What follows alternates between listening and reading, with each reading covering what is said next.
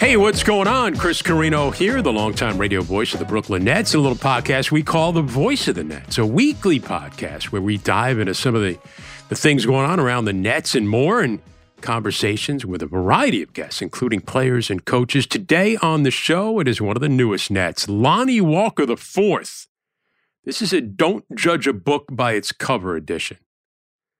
The Joe Harris trade is now official. He is on to Detroit. So just wanted to take a moment to talk about Joe. Back in 2014, he was a second-round pick of the Cleveland Cavaliers. And initially, he was going to be joining a team that was in a bit of a rebuild. And suddenly, they get LeBron James back. And now it's no longer a developing team, a rebuilding team. It's a team with one of the great players of all time coming back and has championship aspirations. And Joe spent some time in the G League and then eventually needed foot surgery early into his second season with the Cavaliers. But up until the time, he is being rolled into the operating room. He is thinking, I am going to rehab from my injury, and I'm going to be a part of a team that possibly may win a championship. This is the NBA dream for a second-round pick out of Virginia, Joe Harris.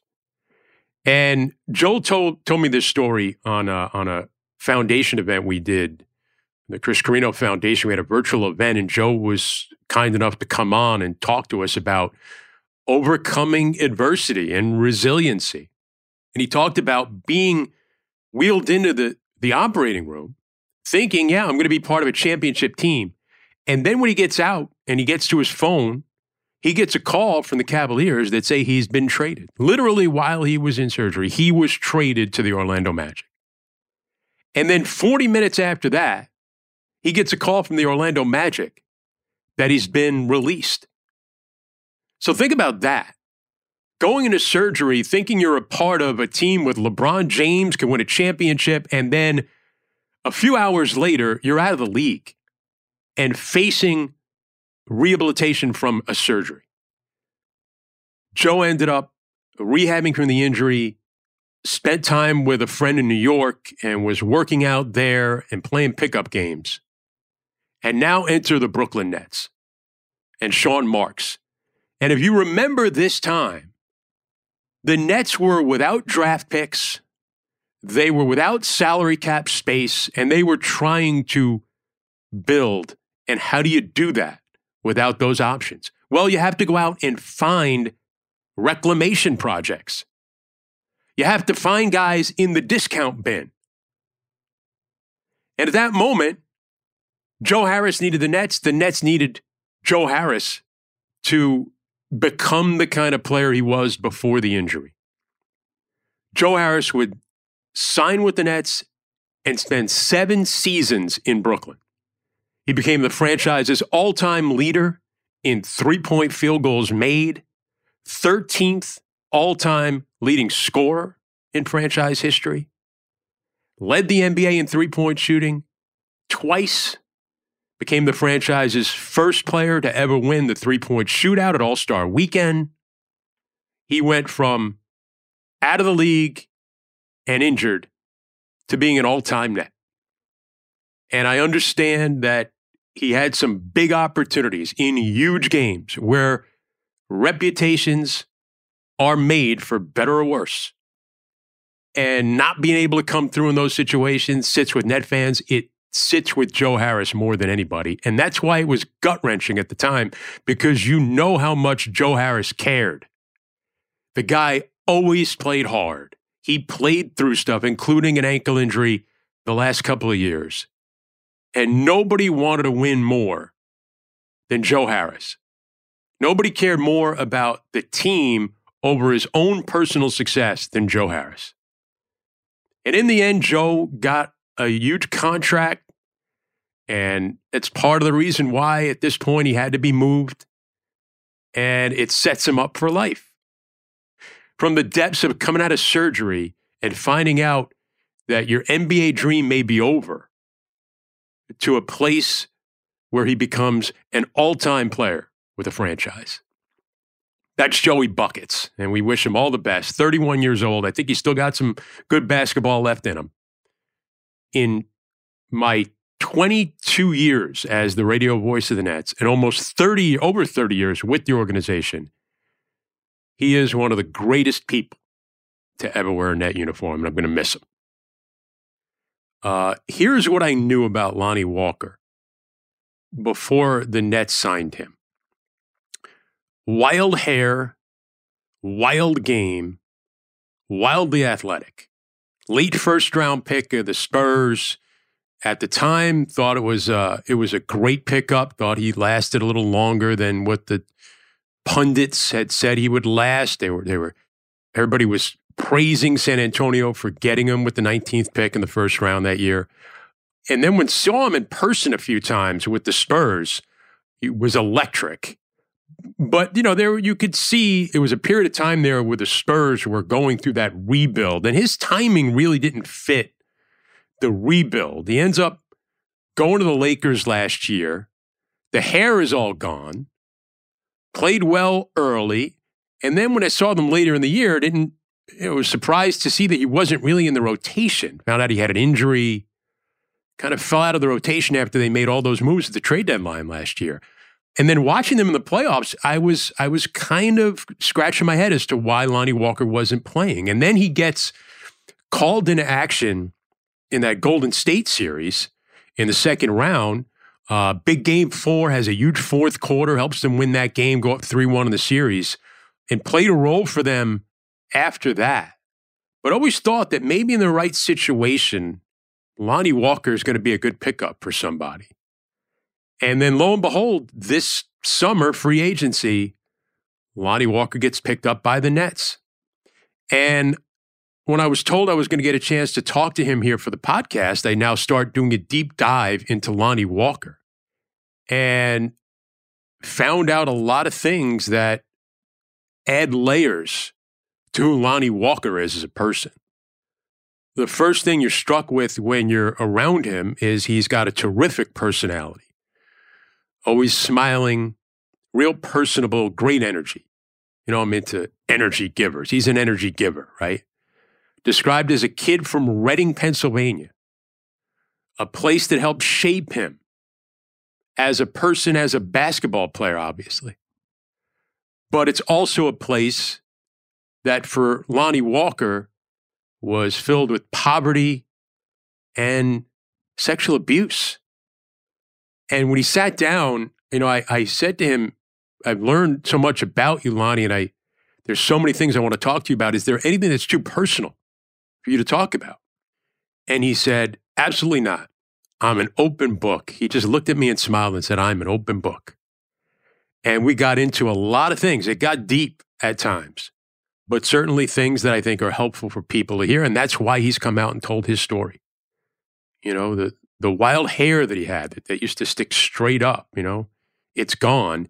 And there's a reason behind it. There's a story behind it that he will tell here on the podcast. So I hope you enjoy it.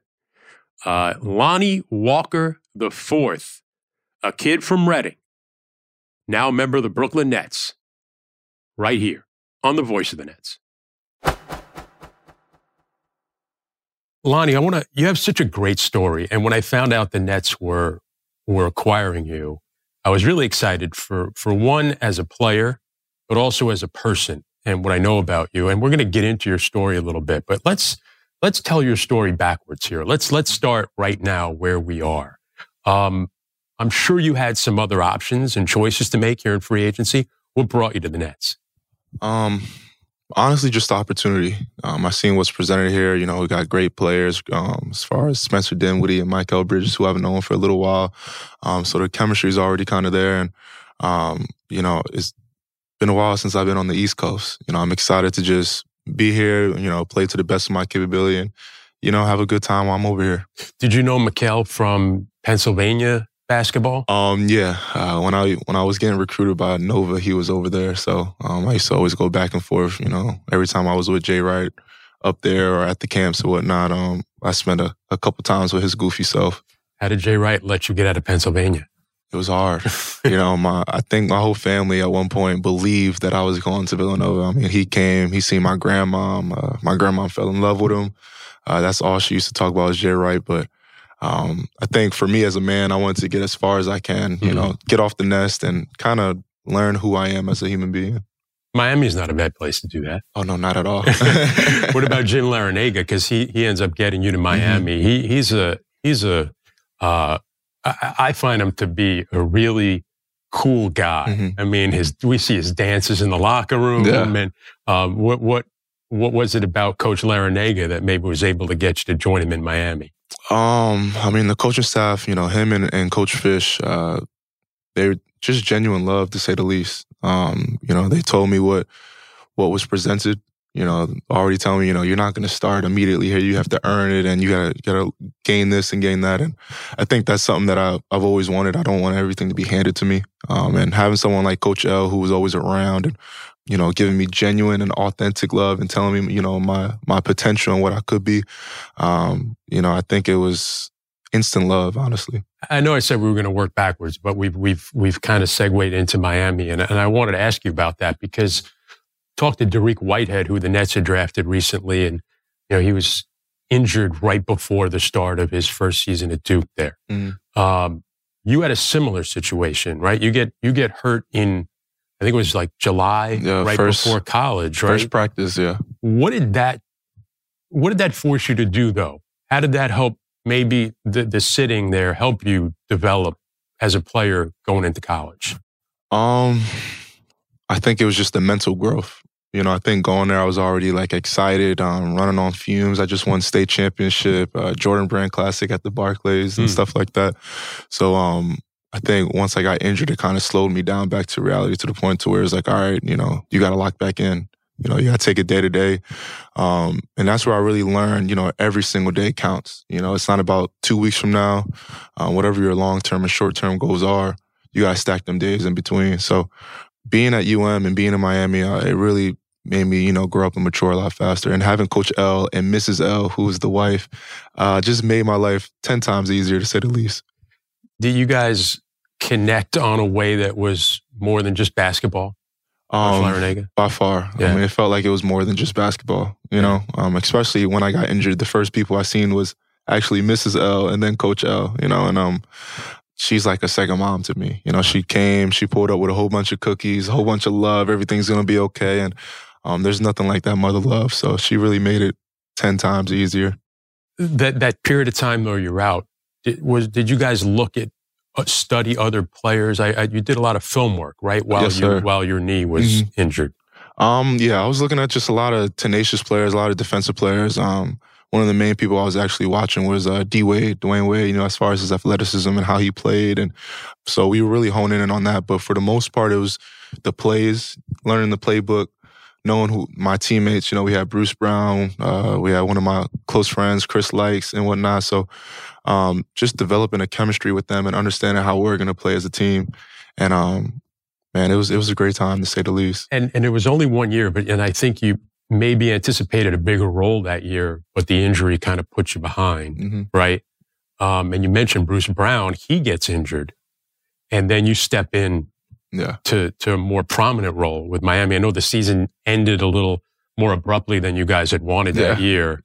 I think you were number one seed, right? You get upset by Loyola Chicago. I missed the free throw. It's in my brain for the rest of my life.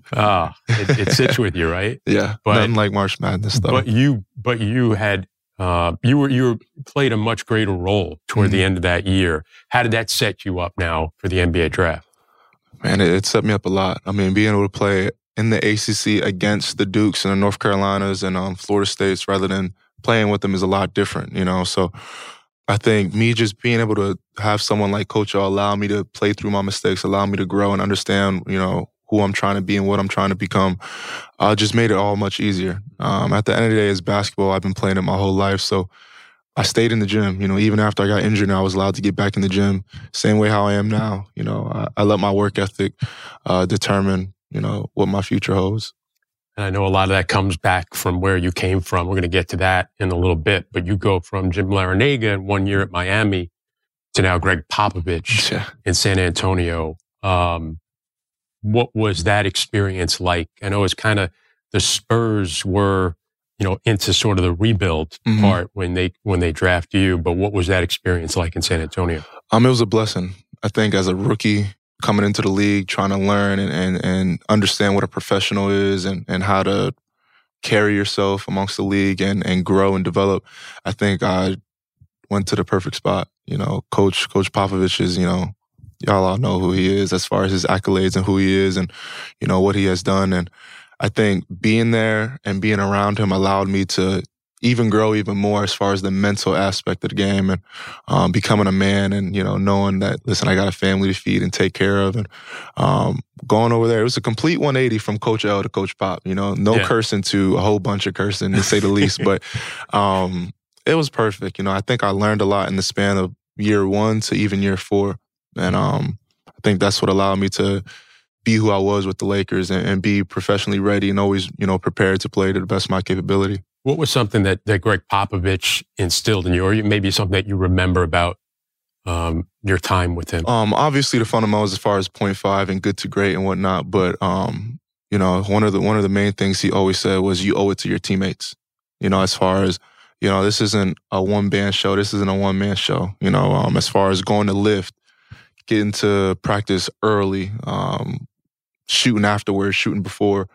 Everything you do, you owe it to your teammates. And that's something that I've always carried on with myself because, you know, if you're not trying to play to the best of your capability, then that's selfish on your aspect as far as trying to elevate your team and become a winning team, to say the least. So that was really one of the main things we used to always talk about is just, you know, you owe it to your teammates to just be your best self. .5 used to mean he would say, right, I want to either shoot it, pass it, move it. Yeah, shoot it, pass it, or drive. Second. One of the other. Yeah. You got .5 to the side. If it takes longer than that, you might get taken out. Yeah. Was it hard to leave San Antonio? What was why do you think you end up leaving that situation? I mean, you know, they're kind of back to rebuilding, you know, as far as, you know, that was year four for me. And then once DeJounte Murray kind of left and went to the Hawks, I kind of understood what was about to present itself, you know, and I had to figure out what was next for my journey and for my growth. And next was Los Angeles. Yeah. To play with the Lakers, LeBron James. Mm-hmm. You had a real prominent role early last season, then an injury. But when you get there, I mean, there's hype, right? Mm-hmm. There's hype that you're playing with LeBron, you're playing with Anthony Davis. Mm-hmm. There's a championship caliber team. And then things really, it was a struggle. Mm-hmm. Early on, was it a struggle to get through that experience? No, not at all. Sometimes you got to figure out a way to dance in the storm. And I think that was one of the best things is we weathered it, you know, and we continued to fight, and we still made it to the playoffs and whatnot and did what we were supposed to do. And I think that's the best piece of it all is still making it to where people thought you weren't going to make it. You know, I love a great underdog story, and I love being part of that underdog side of things. But it's got to be like the kid from Reading is going out to play with LeBron James in LA. I mean, was that a pinch me kind of thing for you? For sure.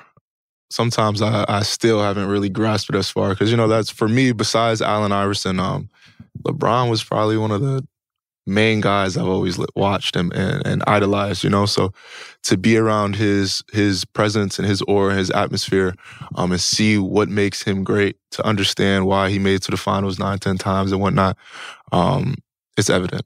You're a young guy with him. Is he like a real person, or do you see him? Is there something just so like a superhero? I mean, how do you approach being a teammate of LeBron James? Man, he's a big baby. He acts like a kid, to say the least, you know, and it still surprises me. But when it comes to work and film and studying the game, one of one. I mean, when we were playing, you know, Memphis or the Warriors, I mean, he knew every single play. You know, when we were at practice, like, we need Clay over here. Steph likes to be over here. They're going to do this, that, and the third. And you're like, there's no way. And then you play them and you're like, oh. Yeah. You know, so for him to be so dialed in and so locked in, I mean, it shows why he's one of the GOATs, man. And you realize what it takes. Yes. Right? To get to that level. And that's the best part. Yeah. You get to understand what it takes to be at that level, to take it to the next level. And he sure showed me.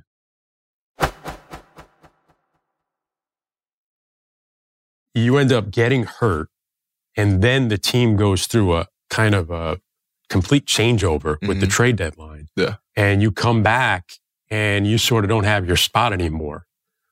Eventually, you would get it back in a big spot in the postseason. But when you first come back and, you know, you kind of lost your role to an injury, which I know as an athlete, you may not think that's fair or what you want. So how did you get through that period of time? I mean, how I get through everything, you know, it's part of the game. You can only control what you can control. You know, I wake up grateful. I understand it's a new opportunity to reach my best self. So until then, when things weren't going my way, I just kept my head down, you know, stayed in the gym, watching what Austin Reeves was doing that kept him on the court. What made Malik Beasley stay on the court? What made D'Angelo Russell stay on the court, and trying to accommodate those aspects of the game. So once I get on the court, you know, I earn my minutes and I stay there. So it wasn't really a knocking ahead or me being upset about the situation. It's just about growth, and that's all I can ask for in this thing that we call life. It's just trying to be the best person that I can be. But then when they called upon you, always ready. You were ready. Yeah. Right. I mean, it's interesting you brought up the example of Clay and Curry before, because that's the series now. You get in. They need you. They call on you. You had a big fourth quarter in that game that puts them up 3-1. Again, talk about pinch me. Yeah. Here you are, the kid from Reading on the biggest stage in the conference finals against the defending champ. You know, well, the conference semis against the, you know, the champion Warriors. Yeah. You've been out of it now. You haven't been in the rotation, and suddenly you're called upon and you come through. I mean, afterwards, I would imagine that was a surreal moment for you. Yeah, one of the biggest moments of my life, to say the least. After the game, I pretty much sat down in my locker for about an hour and a half, if not 2 hours, just, you know, embracing what just happened, you know, just understanding, you know, everything that happened previously as far as emotional and mentally, and to withstand it all, to weather the storm, to understand, you know, divine timing, you know, it's all going to come back around. Saved my life, you know, and I was very excited to just be given that opportunity, because 2 games prior to that, you know, we were playing like garbage minutes, and I'm like, man, I'm going to play the best of my capability. Maybe this will give someone a sign or show someone, all right, maybe we got to give him 5-10 minutes or implement him in the rotation somehow. Yeah, that's why those minutes at the end of the game sometimes, I mean, as broadcasters, we start talking about other stuff. We start doing, you know, and you're out there playing hard, but you kind of value those couple of minutes. Oh, absolutely. Floor, right? Yeah, for sure. And I mean, I was in the playoffs my rookie year, but I didn't get the opportunity to play. So to be playing against the Warriors or playing against Memphis and being in that playoff crowd and that environment, I think that's something that I'm very addicted to. Yeah. And, you know, we're going to go now back to the beginning, and the whole story, it can almost have like you coming in there for the Lakers in the playoffs as like the ending to the movie, but you're only, what, 24 years old. This is, you've got a lot more of your movie to still come here, and hopefully the Nets will benefit from that. Yes, sir. But let's go back to Reading, Pennsylvania, where you're from, a kid from Reading. What does that mean to you, that city? What was it like to be from there? I mean, it's a jungle world, to say the least. You got lions, bears, tigers. It don't matter. You know, you decide which animal you are, but it's not something to play around with. You know, but being back home in Reading, I would say it's magical. You know, it's a small town. Everyone knows everyone. You probably know everyone's business. You know where your best friend lives. You probably know where your worst enemy lives. You know, but it has its own aura about it, I would say the least. You know, I take great pride in where I'm from, and that's what made me. You know, I mean, this is the reason why I'm humble. This is the reason why I'm hungry, educated, smart, you name it. It's because of Reading. And being around so many people, being around the kids and whatnot, you know, I wouldn't change it for anything. Yeah, and I know you still go back. Was it a dangerous place? Was it a small town where people looked out for you? How do you, I guess it's like you said, it's like you had to make sure you ended up with the right people. Small town, but pretty dangerous. You know, you got your areas, you got your north side, east side, and the south side and whatnot. you know, you just got to pick and choose who your friends are. You know, you got to be very careful with your surroundings, but that's like any place. You know, you're going to have your yin and yangs, your good and your bad, no matter where you are. So, you know, Reading was just, it was a tough place. It still is a tough place. I think around 7th, 8th grade, we were ranked one of the poorest cities in the country as far as growing up and what we had to live by, you know. So me, my mother, my brothers, we lived day to day. We didn't know what tomorrow presented. We didn't know where we were going to stay at the next day, if we were going to be with friends of 8 people already in the house or friends of a couple. I think most people in Reading, we live to survive. We're day-to-day people. Mm. Your mom? I remember I saw a quote where you said she's the strongest person you know. In what way? Oh, we were practically homeless at one point, you know, to say the least. And for her to be so strong, for her to keep a smile on our face and make it seem like everything was okay, even though it wasn't, speaks a lot of volumes. You know, there's times where we had $1.25. We had this sandwich at this Getty Mart. It's called a murder burger. And it was $1.25. The bread was soggy. It was an aluminum foil. Not the greatest of burger, but it was amazing.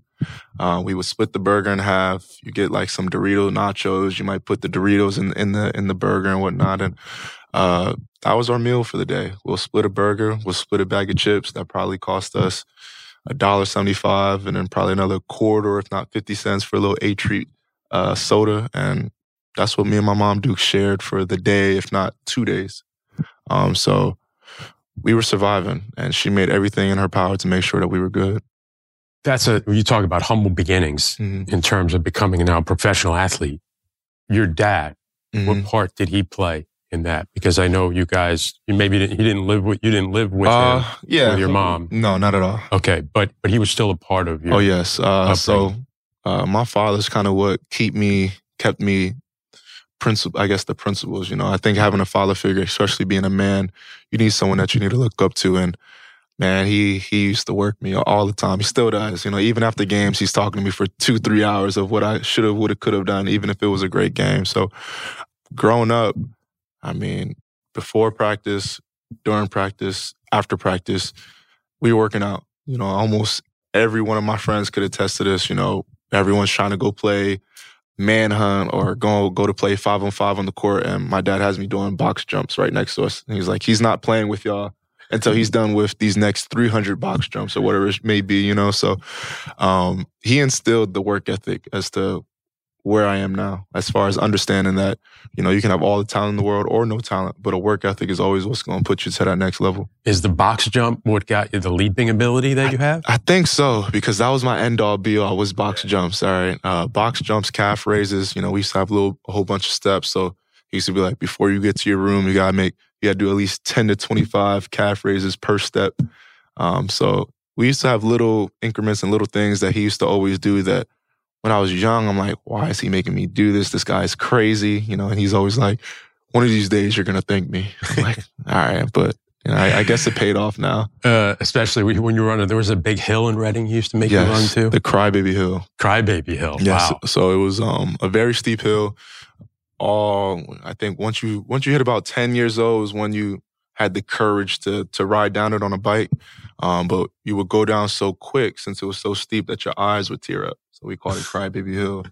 But you were running up it. I was running up the hill, a little bit opposite. So, I mean, down or up, I think it was still crying involved, but that's something that for sure pushed me. You know, there's times where you'll get like halfway to the hill and you're like, all right, I don't want to do this no more. And then you hear my pops in the background, you better keep going, I'm not playing. So then you make it and you're like, okay, it's not as bad as I thought it was, but to continuously do it and doing high knees and all these type of things, my pops really showed me just what it takes, how much sacrifice it takes to get here. Well, he was a basketball player too, right? Yeah, so he played at Alvernia University. It's Alvernia College, it was Alvernia College before, now it's Alvernia University. Yeah. Had 1,000 points, 1,000 rebounds. So growing up, it was always like, man, your dad, he's this and he's that, you know, and we have the same name. So it used to be, oh, that's Lonnie's son.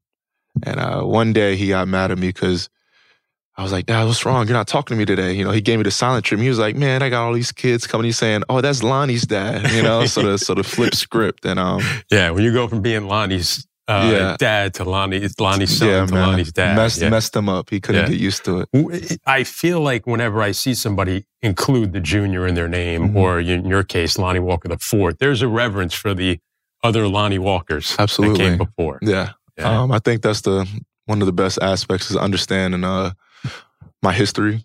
You know, who came previously, what the old Lonnie Walkers were, what they represented. You know, my grandfather, Lonnie Walker Jr., tried out for the Bills, so he was an athlete, you know. So I think it's always been instilled in us to kind of always be, as far as on the athletic side, you know, play football, play basketball. And being able to talk to my father about the past and be able to talk to my grandfather who passed away about the first Lonnie Walker and hearing certain things and be like, I can relate to that. Or I kind of see that personality or that trait in me. It's always a blessing, you know, and I'm big on history. So it's always dope to, you know, learn about my past and who I represent and, you know, who made me me. Your dad also stressed education. Yes. I know he would make you come home and write and do some reading and writing and things like that. Yeah. Yeah. He didn't play no games, man. Yeah. You know, after school, my routine used to be after school, I would have to come home. I would write for an hour. I would do ABCs, 1, 2, 3, for an hour straight, nonstop, writing in cursive, lowercase, uppercases. And then I would read for an hour. Then I would have to tell him what I just read about. Then afterwards, we would go to the park. That's when I do my box jumps, calf raises, sprints. And by that time, it was about 5:30, 6 o'clock. And he was like, all right, you have a little bit of friendship time. You got to be home by the time the streetlights come on. So I would really only have 10 minutes of you know, playing time with my friends. But, I mean, it was worth it. But it seems like this structure is what you needed to get out of a place. Absolutely. Like Reading. Because Reading, you know, there's not much there, to say the least, you know. And a lot of people, especially kids growing up, you know, we are attracted to what our surroundings are. So if our friends are doing things of X, Y, and Z, we might want to be involved with that. Or not even that, you know, just the way of living.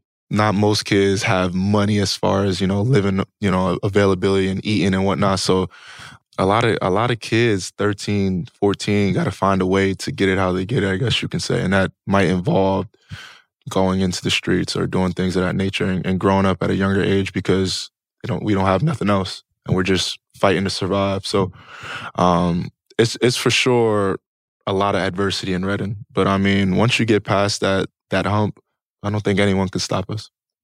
But despite all that, your attitude has always been very positive and upbeat, and it's a lot to deal with. Mm-hmm. And you're able to get through it and be that kind of person and positive. I would imagine. I know. You have a foundation, the Lonnie Walker Foundation, and you just built a court, right?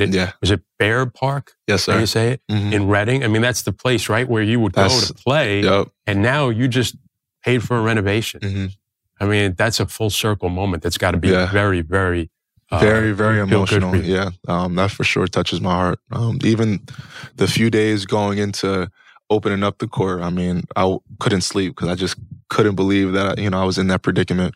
A nice court, too. I saw pictures on Instagram. Yeah, really so nice. Growing up, that was Donyell Marshall's court. Okay. So he was a UConn star. Yeah, so he was, I'm from the north side. He's from, like, the north Glenside area. Mm-hmm. So he kind of, like, rented out that same area back in the day. So growing up, I was always motivated and inspired to do that, you know, understanding how big of a deal it was. I remember growing up, we had Chad Henney, who was a football player. Mm-hmm. From Wilson, and he did one of our parks in Reading, and it was an amazing time. I mean, I was about 9, 10 years old, and for me to still remember this, you know, shows how important it was to me, and to see all the kids and see everyone at this new park and see, you know, the feeling. I remember how it felt, and to feel inspired. I mean, that was something that I've always dreamed of doing. I just think about those kids that are now going to go to that park. Oh, yeah. It was, I came back the next day and it was completely packed. We had about 30, 40 kids, a whole bunch of kids waiting to play the next games and whatnot. And it was a very nostalgic moment because it brought back memories when I was younger and you know, the courts was jam-packed and there's kids waiting on who got next and you're figuring out who's part of your team and who you don't want on your team and whatnot. So, but maybe it wasn't as nice. I mean, the court is beautiful. It's beautiful now. Yes, sir. Thank you so much. What other things you start to do? Like, so not everybody's going to be 6'4". Mm-hmm. with the jumping ability you have and the basketball ability you have. So when you go back to talk to kids that are in Reading right mm-hmm. now, that maybe will never have that opportunity to be a star basketball player. Mm-hmm. What do you try to impart on them to make something of themselves coming from the background that you know they're dealing with? Just trying to reach your higher self, reach your best self. Whether it doesn't involve sports, it could be being a teacher, being a doctor, being a lawyer, being a janitor. It doesn't matter. But I always try to instill that, you know, academics is priority one, but every single day, just trying to be a better person than what you were yesterday. You know, whether it's reading, learning something new, and just, you know, just overall growth. So when I go back home and I see the kids and I try to inspire and talk to them, we always talk about school being a priority because that's what takes you to the next level. But continuously just growing, you know, reading books. What can I do today that will make me a better person yesterday? Is there something that I can help out? I seen a homeless person today. Is there ways for me to help him out and give back, you know, just bigger picture things and, you know, understanding that, you know, the world doesn't just evolve around us. You know, it's for everybody. Let's move forward a little bit now and maybe a little bit of the past. We always used to see you with the trademark hair. You know, it was all the way grown up. We used to, you know, we would comment and say, you know, 6'4", 6'10" with the hairdo, you know, kind of thing. A couple of years ago, you cut it all off. Mm-hmm. And you revealed why you did it, mm-hmm. why you grew your hair the way you did, and then why you cut it off. Could you share that story with us? You know, so growing up, I have a lot of things, you know, that kind of made me who I was and whatnot. But, you know, growing up, I was sexually assaulted. And there was a point in time where I didn't really know much about anything else besides just that. So I grew my hair up. You know, I wanted to feel like I had some type of ownership in my life or some type of something that I can call mine. How old were you? Between 7 to 10, so about 3 years. Okay. And just had my hair. You know, that's what I used to always touch it. I used to always play with it.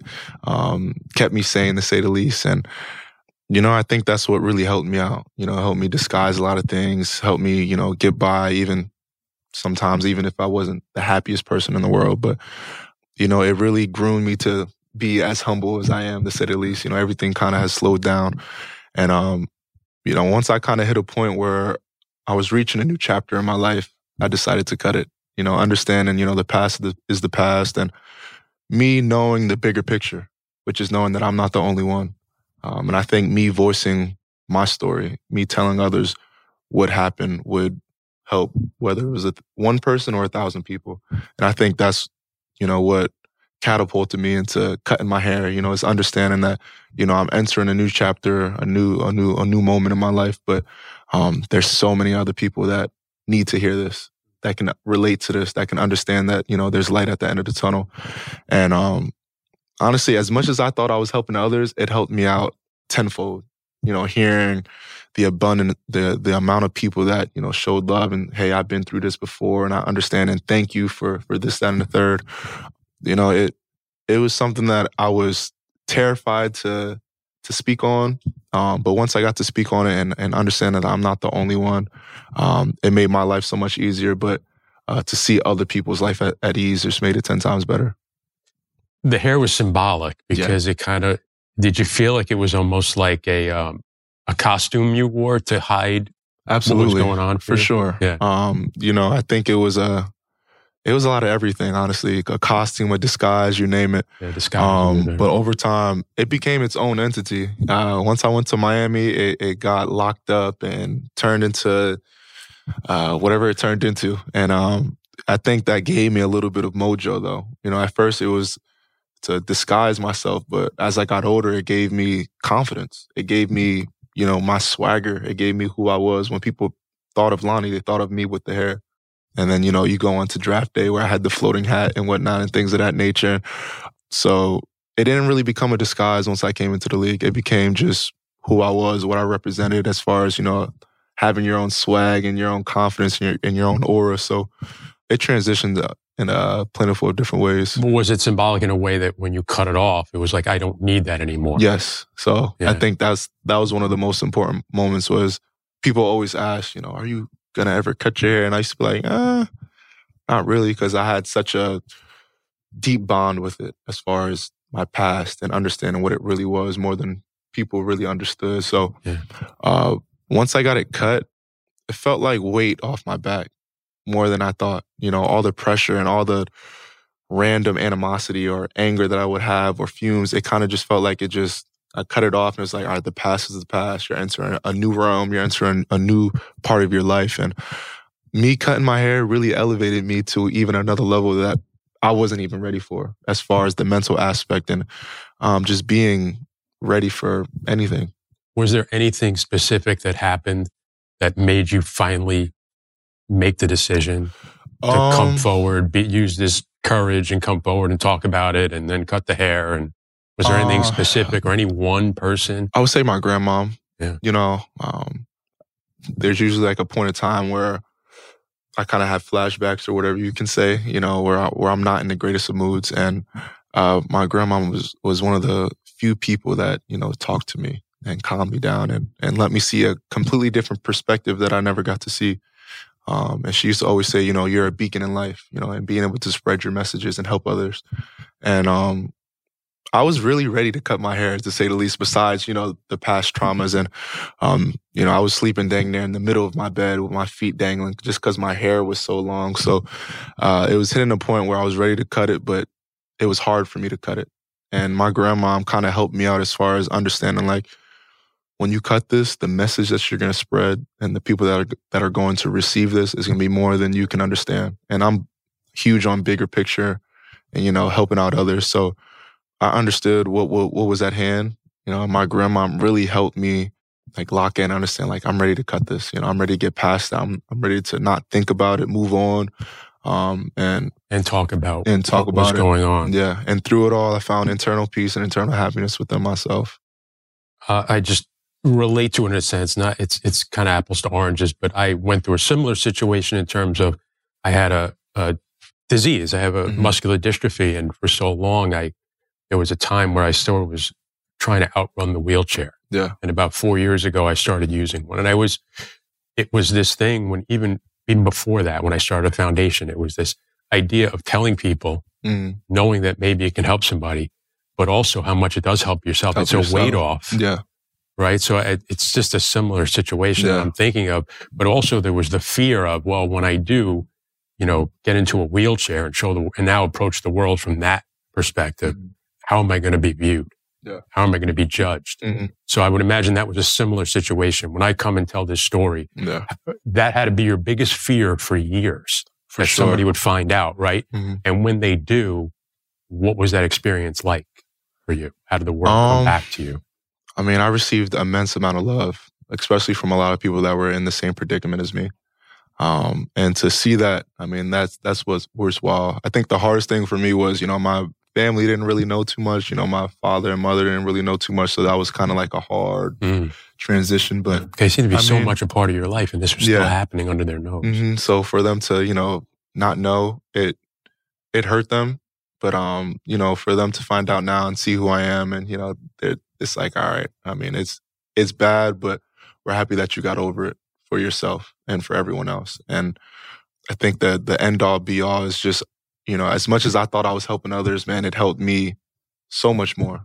You know, it really elevated myself, my life, who I was, you know, just as far as, you know, just a breath of fresh air. You know, all the fans, all the people that came and showed love and supported me as much as I was just trying to support them and let them know that, you know, you're not the only one. I think the highway just went both ways. I loved our conversation. I know you got to go, and hopefully we'll do this another time. So many other things I wanted to talk to you about, like sitting in the stuff you did for animals, sitting in the car with dogs, and then getting hot in the car, and there's all kinds of stuff like that. Before I let you go, it seems like your motto would be very similar to, remember Jim Valvano's speech at the ESPYs, never give up. Yeah. Right? When he was going through cancer and everything, you know, he talked about what it takes to get through that kind of situation, never give up. Yeah. And, you know, everybody should laugh, cry, think. So you seem like a jovial, upbeat guy. I'm a movie guy. Yeah.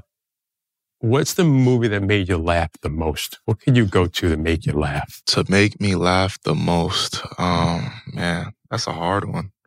You know, it's funny. I was just watching Death at a Funeral with Martin Lawrence. Yeah. That's classic. Very... Yes. That's one of the most... That is a hilarious movie. I have a buddy of mine that's like his favorite comedy of all time. Oh my God. It is hilarious. Yeah. I was watching it yesterday and I'm trying to go to sleep, but I kept like opening like one eye, just chuckling a little bit. A favorite artist. What about artists? I'm an old soul, so I listen to a lot of old school music. Yeah. So I listen to like Teddy Pendergrass, Luther Vandross, Anita Baker. Right. I mean, the list goes on and on. So those are my favorite artists, but favorite artists overall, probably J. Cole. Okay. That's like my end basketball player too. Yeah. I love that though. Nice spectrum there. Yeah. Finally, there was this Oculus outside Barclays Center, big message board that anyone walking up from the subway, walking around the city can see coming into the arena. If there's a message you can put up there for everyone to read and see that you want them to know, what would it be? As far as let's say your message to Net fans, you're coming to Brooklyn right now. Mm-hmm. They want to know about Lonnie Walker, what you want them to think about you. Candle stay lit. You know, I can not play for 2 months, 2 years, but just know you're going to get a great player, all in all, through and through. Candle stays lit. Yes, I love that. Lonnie Walker, great getting to know you. Thank you very much for doing this, man. If you didn't know a lot about Lonnie Walker prior to listening to this, I'm sure that you're rooting for the guy like I am. So really looking forward to having Lonnie Walker IV be a part of the Nets. Interesting he brought up Anita Baker. I love Anita Baker. Got to be one of my all-time favorite R&B artists, soul artists. Used to see her at Detroit Pistons games. I remember being excited to see her. I think that playoff game, she did an anthem one time, national anthem. The album Fairy Tales, one of my favorite R&B albums of all time. Rapture, another great album. Giving You the Best That I Got. Great stuff, Anita Baker. One album that I'm into lately, it came out late last year, and then he added to it this year. That I would love to tell people about is an album called Stick Season by Noah Kahan. And the reason I bring it up now is, you know, it's very few albums that I've ever listened to where it's almost like there is a setting that it inhabits. Noah Kahan is from Vermont, and the album revolves around being a young person with kind of a conflicted outlook on where he comes from. A place that obviously he's tied to, but also runs from a little bit. You know, I think about what Lonnie Walker went through and what's got to be kind of a conflicting relationship with the town of Reading, Pennsylvania. That's what this album is about. But it really inhabits that space. It's called Stick Season by Noah Kahan. Stick Season referring to a time up north in New England when all the leaves have fallen from the trees. It's kind of a bleak time. You know, the weather's terrible. Everybody thinks of New England in the fall with the leaves and the colors and the summertime and the spring where it's lush. But those times where it's kind of desolate and lonely and the weather's miserable. Really an interesting album, and I really enjoy it. And I enjoyed it before he added these like extra 6 songs and put it out this summer. They fit with the record. So Stick Season by Noah Kahan. You got to get the extended thing where you go the new songs on it as well. So that's my listening recommendation, along with Anita Baker. My thanks to Lonnie Walker. My thanks to our engineer, Isaac Lee, and our producer, Steve Goldberg. Again, hopefully, if you've enjoyed this, you'll leave us a nice rating, 5 stars on Apple Podcasts, Spotify. Leave us a review. Please subscribe. We really would appreciate it. My thanks to you all. I'm Chris Carino. Thank you so much for tuning in to The Voice of the Nets.